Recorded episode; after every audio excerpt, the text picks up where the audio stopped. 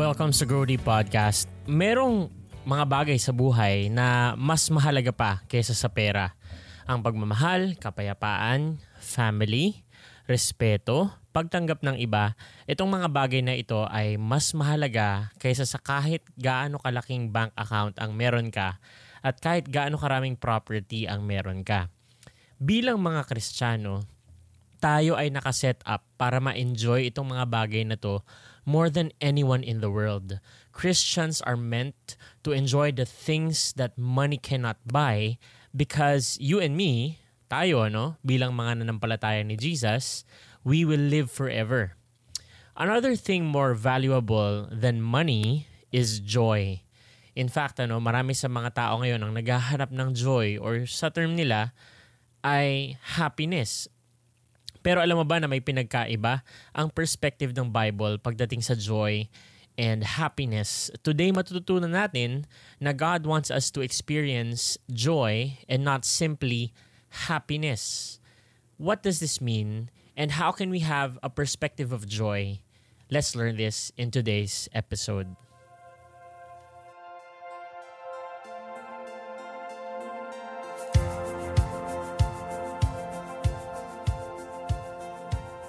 Ang isang bagay na makakaasa ka is that God wants you and me to experience joy in life.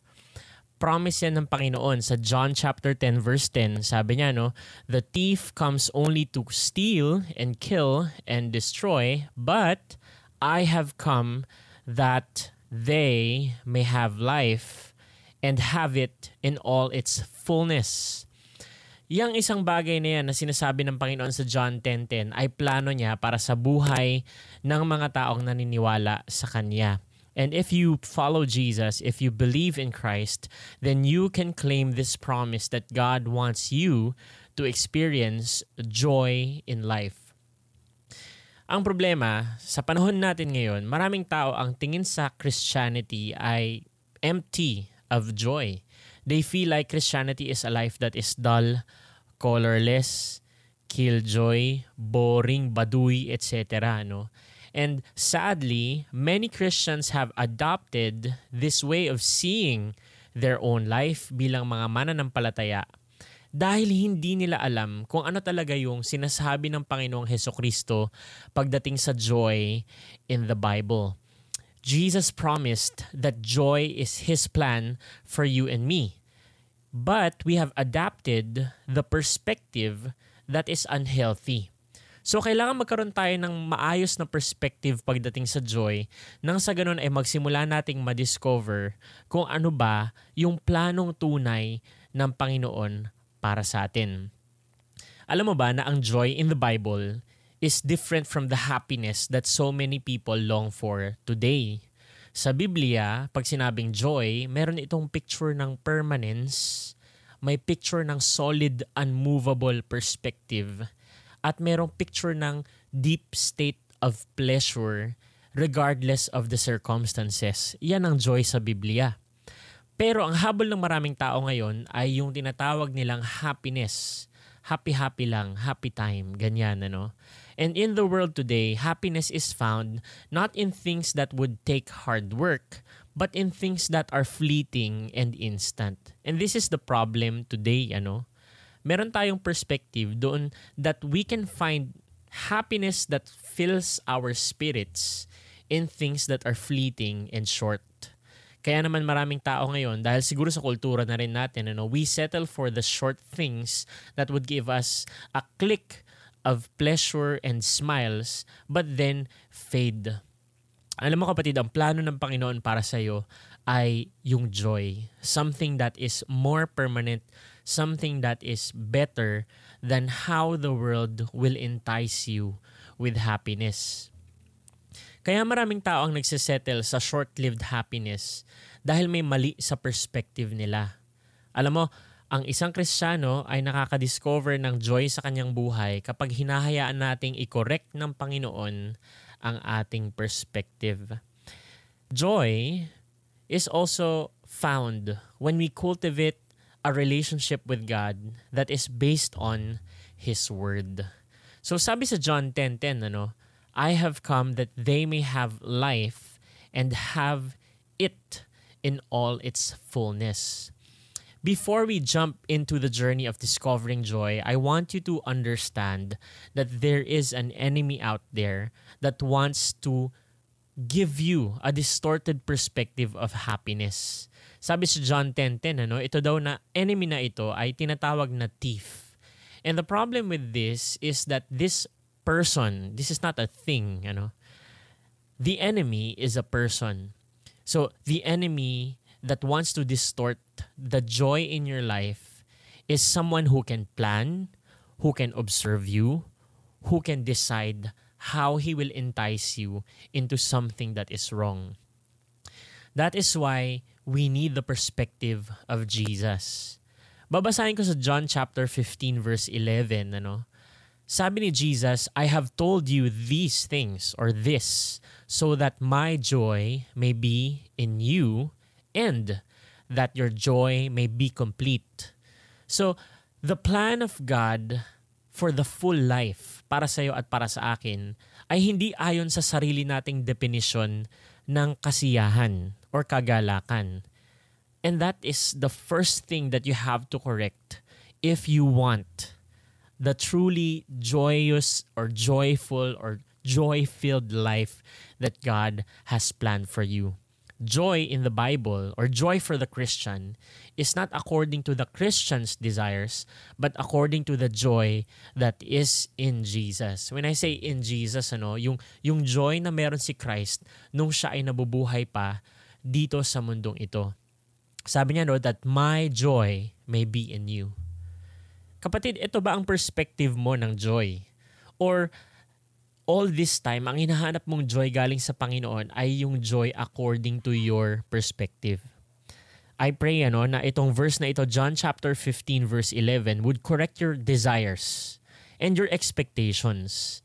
Dahil alam mo, kapag mali ang expectation mo, either madidisappoint ka pag binigay na ng Panginoon ang tunay na plano niya sa'yo, or hindi mo talaga makita nandyan na pala sa harap mo yung joy na plinan ng Panginoon para sa iyo pero hindi mo pa rin napansin dahil ang expectation mo ay mali pa rin.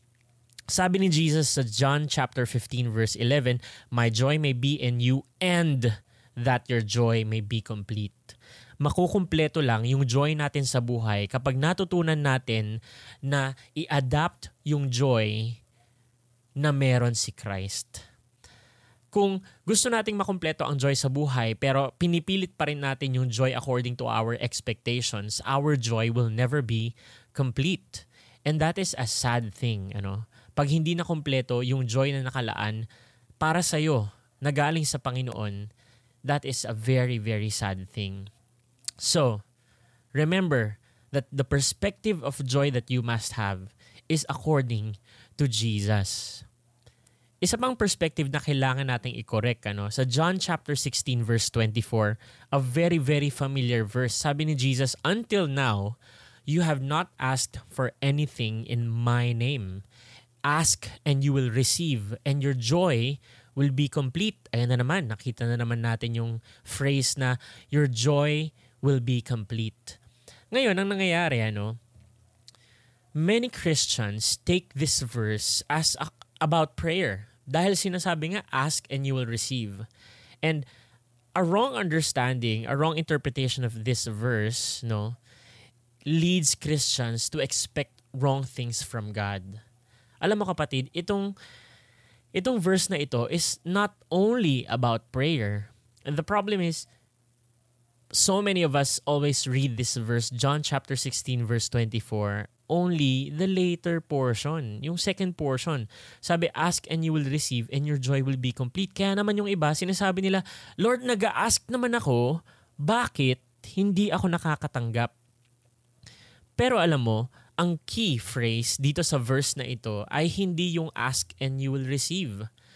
Ang key phrase dito sa verse na ito ay yung sinasabi dito na first part. Until now, you have not asked for anything in my name. Sa tingin mo, alin dyan ang key phrase? Yung phrase or yung words na anything in my name. Yan, ano? And ito rin ay misunderstood dahil pakiramdam natin kapag nagpe-pray tayo tapos sinabi natin sa huli na Lord in Jesus name I ask for a car. Lord in Jesus name I ask na ako ay papasa dito sa job interview na ito. Lord, I ask in Jesus name, no? Parang ginawa nating formula yung in Jesus name. And that is, you know what? That is a wrong understanding of this verse sinasabi ni Jesus na in my name, not as a formula, but rather a stance of the mind and the heart. Anything that is according to His will, according to His character, according to His identity, who He is in your life. Yun ang ibig sabihin ng in my name dito. Hindi yung prayer formula na in Jesus name. Of course, we pray in Jesus' name, and it's not bad to say in Jesus' name when you end in prayer. But I want to remind you that when you say in Jesus' name, you are not sealing your prayer with a ticket that it will surely be answered whatever you pray. Hindi yun ang ibig sabihin ng in Jesus' name. Ang ibig sabihin ng in Jesus' name is that you will desire you will pray for, you will beg, you will be desperate for, you will be hungry, you will be thirsty for anything that is in accordance to the will, the character, and the person of Jesus. So itama rin natin yung perspective na yun. Dahil kung hindi tama yung perspective natin when it comes to asking in Jesus' name, then our joy will not be complete. Another verse is John chapter 17 verse 13. Sabi ni Jesus dito, no, kausap niya ang Father, no? And this is a very wonderful picture of Jesus speaking to the Father. Sabi ni Jesus, I am coming to you, the Father, now. But I say these things while I am still in the world, so that they may have the full measure of my joy. Ayun na naman, ano? My joy within them. And Jesus has really prayed wonderfully in this passage passage sa John chapter 17. And it's so beautiful that one of the themes of the prayer in, of Jesus in this chapter sa book of John is yung joy. The full measure of joy. No? So, if merong magsasabi sa'yo na God is actually a killjoy God, you have to correct that In fact, God is a God that planned for your joy and mine. Walang mali sa plano ng Panginoon pagdating sa joy. Ang mali ay ang perspective natin. Let's continue reading from John chapter 17 verse 13 so that they may have the full measure of my joy within them. That's the last part of the verse. And Jesus said in verse 14, I have given them your word, and the world has hated them, for they are not of the world any more than I am of the world. Medyo medyo baka mahirap maintindihan yung sinabi ni Jesus sa verse 14. So let's break it down, ano, break it down. All right? Sabi ni Jesus, ako nagbigay ako ng salita mo sa kanila. So as Christians, the full measure of our joy will be found when we properly receive the word of God. No? And when I say receive the word of God, I'm not talking about receiving only what is pleasing to your ears. Ano? Huwag kang maging kagaya ng mga Pharisee nung panahon ni Jesus na ang tinatanggap lang nila ay kung ano yung ayon sa sarili nilang plano at kagustuhan. Sabi ni Jesus, I have given them your word.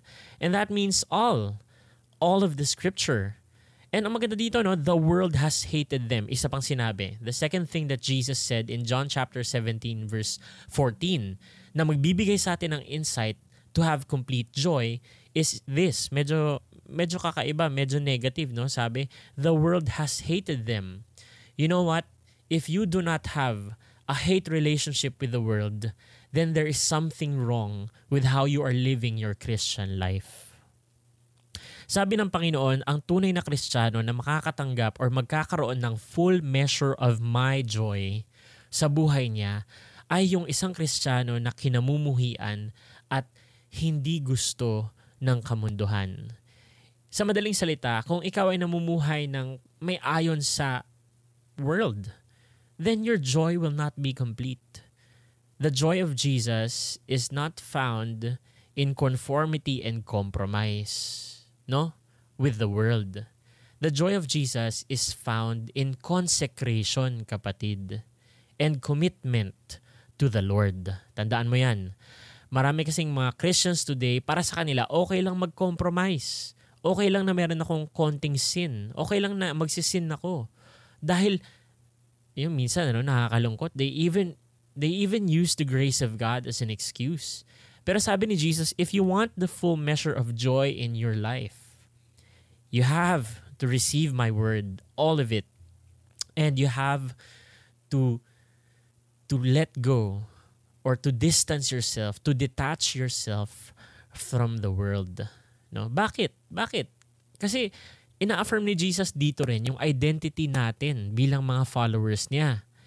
Sabi ni Jesus, they, referring to you and me, mga followers niya, we are not of the world any more than I am of the world. So, do not give room for the pleasure of the world to enter your life because it does not agree with the full measure of joy of Jesus. Hindi mo pwedeng pagsamahin yung pleasure ng world, yung joy or happiness ng world dun sa fullness of the measure of joy that Christ has planned for you. Hindi yun. Hinding hindi yun magkakasama. Isa mong magbibigay sa atin ano, ng, ng joy is the reminder that we are called to holiness. All right? Now, this is this is really different from how the world will see joy or happiness para sa kanila, no? Dahil sa kanila ang happiness is doing whatever you want. Kapag meron kang urge to do something, you follow it. Yan ang narrative ng kamunduhan. Pero tayong mga Christian, yung joy natin ay wala sa paggawa ng kahit anong naisin nating gawin. The joy of a Christian is complete in holy living. It's forsaking anything that you know about the world or your past life, your sinful life, and saying yes to the many things that God has prepared for you and planned for you in His kingdom. No? So it's finding joy in the holiness that God has planned for you. Now, eto na nga. No?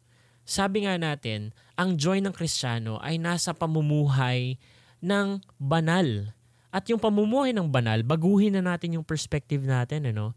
Living a holy life is living the life of joy.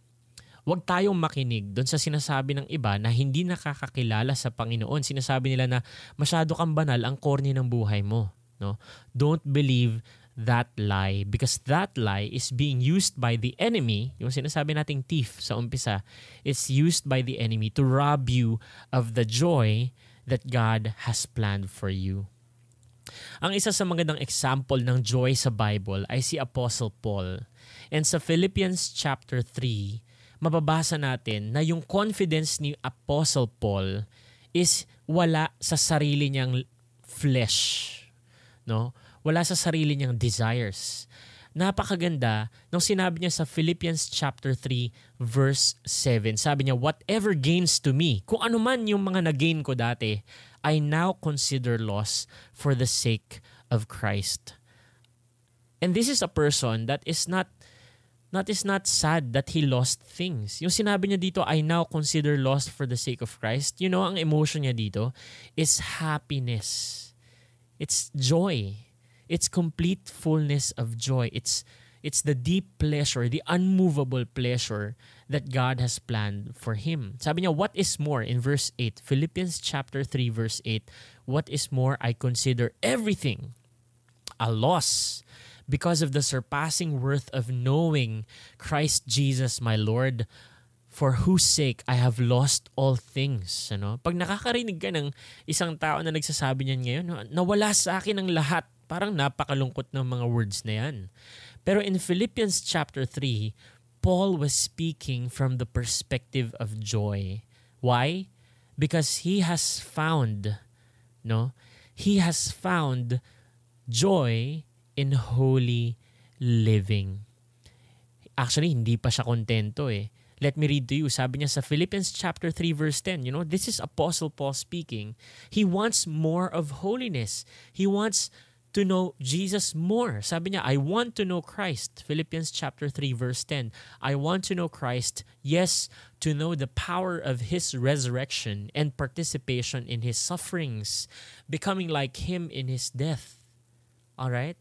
So Paul is not satisfied with what he has kahit na napaka-holy ng buhay niya kung kung kung titingnan from our perspective ano but you must adapt the attitude of Paul in this chapter, in Philippians chapter 3. Kapatid, ano, let's stop asking, what's in it for me?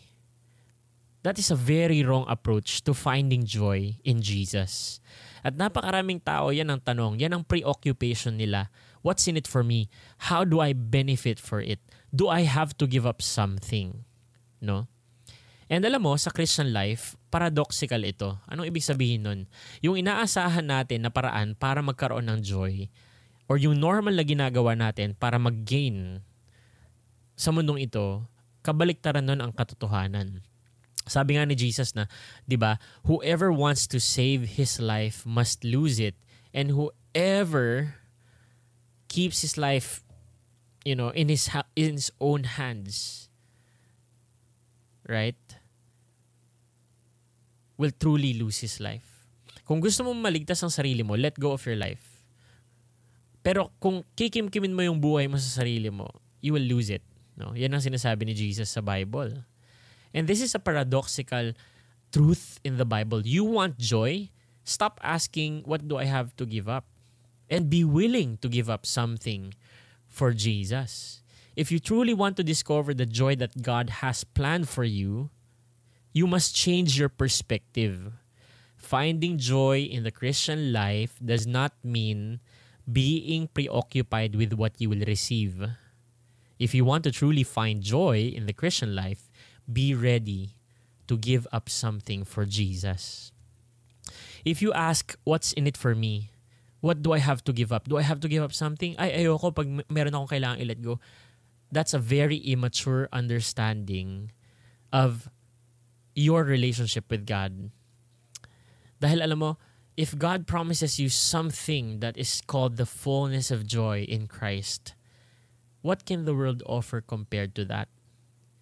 Sabi ni Jesus sa Luke chapter 18, 9, uh, Luke chapter 18, 29 to 30. Sabi ni Jesus, Truly I tell you, Jesus said to them, No one who has left home or wife or brothers or sisters or parents or children for the sake of the kingdom of God will fail to receive as many times as much in this age and in the age to come eternal life. Ngayon, hindi literal itong verse na ito. Hindi sinasabi ng Panginoon na para ma-receive mo yung mga blessing niya, kailangan mong, alam mo, hindi niya sinasabi na kailangan mong iwanan yung bahay mo, asawa mo, brothers mo, sisters mo. Jesus is not speaking literally here, but rather he he wants to pertain to a state of the heart. Ang, ang tanong dito, no, what do you really hold most important in your life? Sabi ni Pastor Philip Taroha sa message niya in CCBC last Sunday, kung meron sa trono ng buhay mo na nakaupo doon, other than God, then that thing is an idol. And alam mo, the key to truly experiencing the joy, the fullness of joy in Christ is to place God 100% first place in your life. That is key. And so, we need to change our perspective when it comes to joy. We need to understand na ang joy ang tunay na plano ng Panginoon sa atin. Let us stop believing yung mga napapanood natin sa mga palabas na, na ang Christian life, yung mga pang pang-aasar ng mga barkada sa atin na porke Christian tayo ay boring ang buhay natin. Sa totoo lang, no? Hindi yun totoo. Dahil ang Panginoon natin ay isang Diyos na nagbibigay ng tunay na kasiglahan. God is setting you and me up for permanent joy. Joy that cannot be snatched or stolen by the enemy. Joy that is in the name of Jesus. Joy that is found in accordance to the Word of God and is totally different from the world. And joy that places no confidence in the self, Kasi itong confidence in the self ay panloloko lang sa sarili. No? Joy, finding joy as a Christian is understanding that there is nothing in me that can truly earn eternal joy. It is only by the grace of God and through Jesus that I can receive joy in eternal life. And Jesus said, if you are prepared to forsake anything, and if He takes first place and only place in your life, He will bless you in the age to come. Kapatid, ngayon pa lang, I want you to examine your perspective and see if you need to pray to God and surrender your own perspective? Do you have wrong expectations of the joy that you want? Is your perspective of joy distorted? I'm encouraging you to let go of your perspective, to let go of your expectations, and allow the Word of God to reveal to you the beauty of the joy in Jesus Christ. Pag ginawa mo yan, kapatid, your life will truly be blessed and you will discover that the world is offering nothing compared to the joy that God has for you.